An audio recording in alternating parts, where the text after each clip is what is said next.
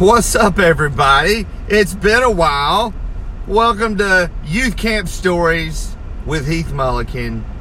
Sorry it's been so long since I've recorded an episode of this outstanding podcast. A podcast that you can find uh, wherever you listen to your podcast. We're on Apple Podcasts, Spotify, a lot of other places. Just look for Youth Camp Stories. Hey, this episode was uh, spurred on this past weekend uh, was the launch of Parkside Church in Greenville.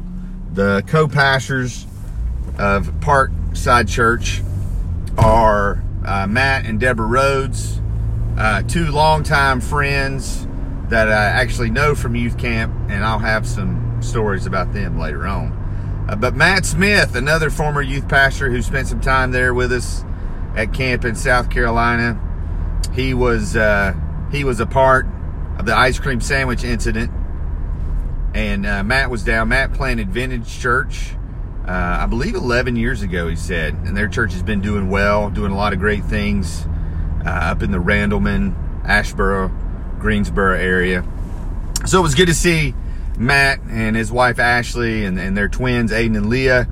So yeah, man, just good. To, and, and Matt said, "Hey, when am I getting another podcast?" So Matt, this is uh, for you. So a couple of years ago, we had a bear invasion at camp.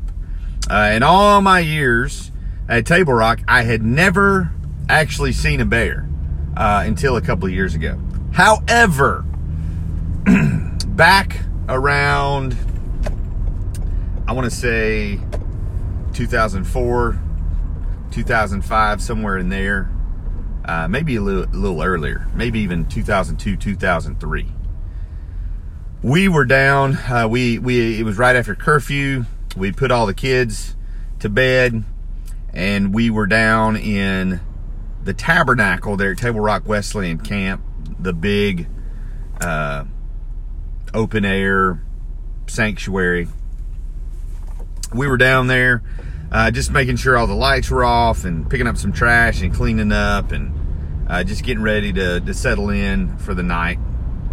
And all of a sudden, if you know anything about uh, that camp, up on the hill, uh, right next to the tabernacle, you had the district superintendent's house and you had the camp director's house. but further, a little up this back road up on the hill, uh, was Horeb. And Horeb was is in the woods. And when we had our bear sighting a couple of years ago, one of our counselors named Tony uh, walked out of Horeb to come get some coffee before everybody else got up. And sure enough, there's a baby bear hanging out on the porch. And Tony just kind of waves at it and takes a picture and keeps going. But on this night, we hear this crazy noise. Just this almost like a roar.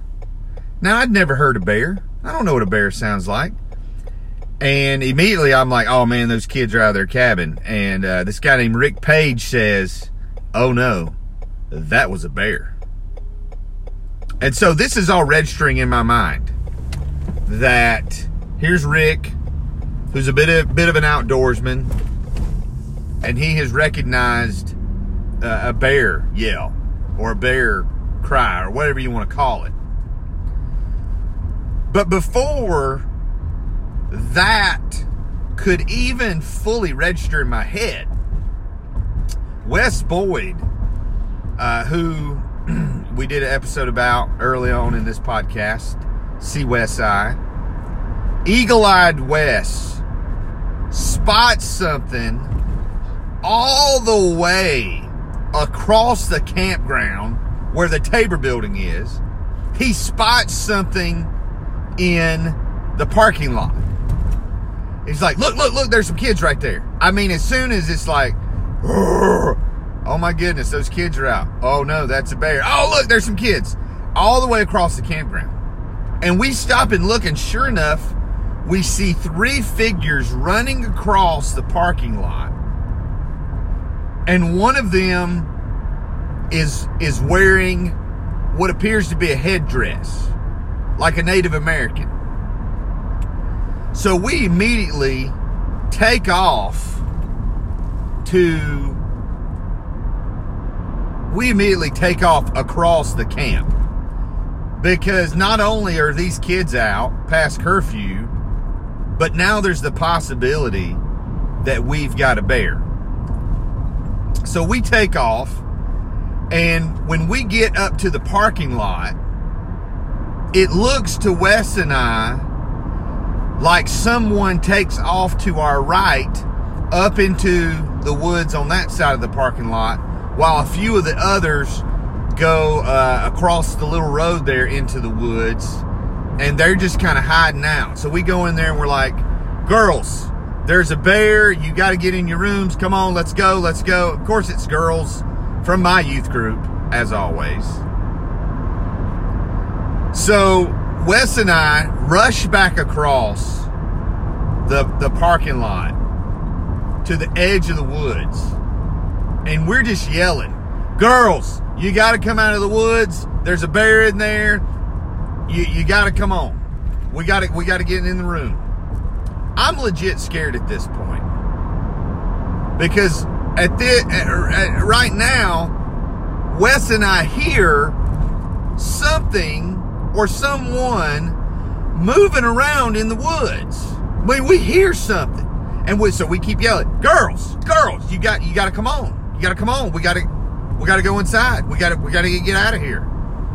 At that point in time, Emily Deal, now Emily Holly, a co-worker there at Southern Wesleyan University, Emily walks up behind us and we're like, Emily, there's a bear. You guys got to get in your room. Uh, who's up here? we're trying to get whoever's up here, we're trying to get their attention to get out of the woods. Who's up here? And Emily said, Nobody. Who are y'all yelling at? We're like, who who is up here in the woods? Tell us, tell us who ran this way. She's like, Nobody. We're all down here. We're, we're all, you know, getting ready to go back in the room. We, we didn't know there was a bear. And I look at Wes and he looks at me and I can see his face as clear as day. And we realize it is not a camper walking around in the woods. And we just very nonchalantly, very slowly backpedaled away from the woods, made sure Emily got back to her room, and then we we we walked backwards for a good ways, uh, just keeping our eye on the woods. Because I'm telling you, Wes will back me up on this. There was something, there was something moving in the woods, and it was not a camper. Was it a bear? I don't know. Uh, was it a mountain lion? I don't know. Was it a cougar? I don't know. Was it a hippopotamus? I don't know. I don't know what it was. It was huge. It was big, and it, it sounded like a person. It sounded just like a person walking around in the woods, snapping limbs, you know, rustling, you know, eh, yeah. So anyway, we get all the girls in their room. We, you know, you don't have to tell me twice to go in my room if there's danger of any kind. Because I know I'm the slowest, and I know I'm the fattest. And I know if anybody's going to get caught by any kind of creature or a zombie, it's going to be me. So going into the cabin and locking the door and saying my prayers and going to bed, I don't have any qualms with that at all. But again, this was 15, 14, 15, 16 years uh, before we actually saw a bear at camp. I'm thankful there was that much time in between. But yeah, the moral of the story, kids, don't sneak out of your rooms at camp. Because you never know what could be lurking in the woods. So that's, again, uh, those are the kind of things that happen at camp. Things that you remember. So, thanks for listening hey, if you're listening to this and you are uh, a former camper at Table Rock Wesleyan Camp, I'd encourage you to go on Facebook, go to our Table Rock Wesleyan Camp alumni page, hit the like button. Uh, we're getting ready to, to start working on a few things. Uh, as you know, uh, the coronavirus pandemic has hit businesses hard all around the country. And uh, Table Rock Camp is no different.